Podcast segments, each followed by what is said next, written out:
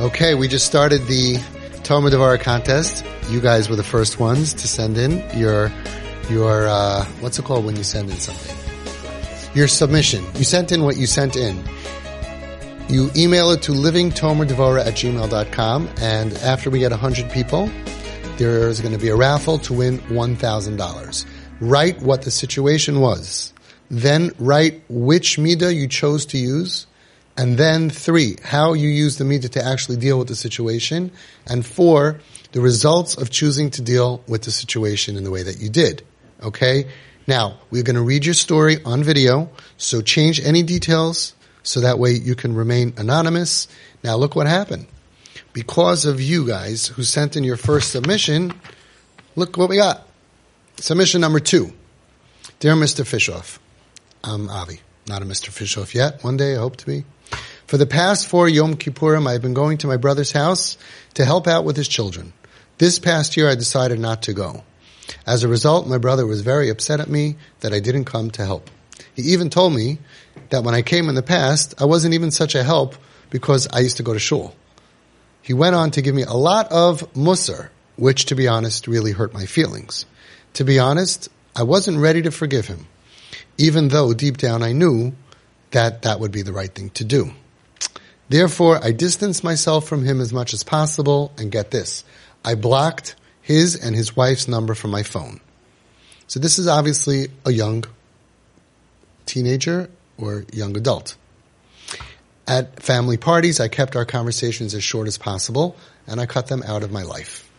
Last week, after I watched the first entry to the contest, you guys, I realized, yeah, let's get a round of applause here.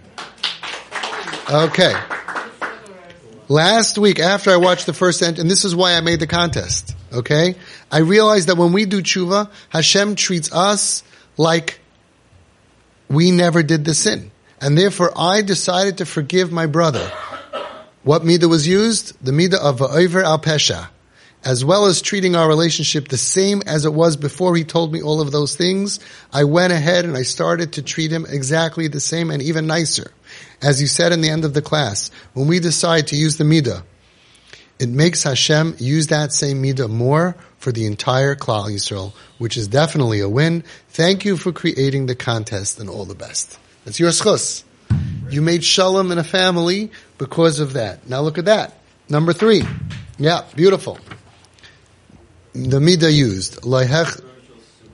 La'ad apai. About a year and a half ago, my 15 year old stopped talking to me and my husband.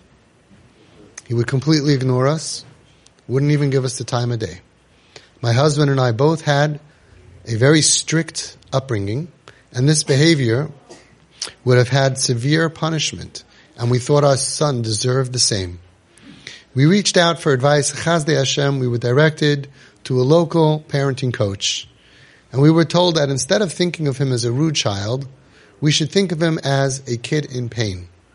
We should make up for his pain. We should take away his pain. And when we would give him extra love and his pain would go away, his attitude towards us would change. So, we, got, we gave him extra love and we bought him gifts. We followed the approach and we were sure that this would help. We even bought him a mini fridge for his bedroom and every week we would buy him drinks to put in his fridge. With the help of our coach, we showered him with love, with gifts, and he continued to ignore us. Sometimes it was easier than others, but overall, it was really very hard. So we did what we were supposed to do. We doubled down on using the midah of lehichzik la'ad apai. And Baruch Hashem, it's now after a year, and he started to talk to us more and more, and now we can honestly say that we have a really good relationship. I'm internally grateful to Avi for creating this contest. It is clear that our approach would have distanced, our original approach would have distanced us from him further. Your approach works. And this is entry number three. When we hit 100, we're going to do a raffle for $1,000. And you should submit your, your beautiful stories to livingtomerdevora at gmail.com.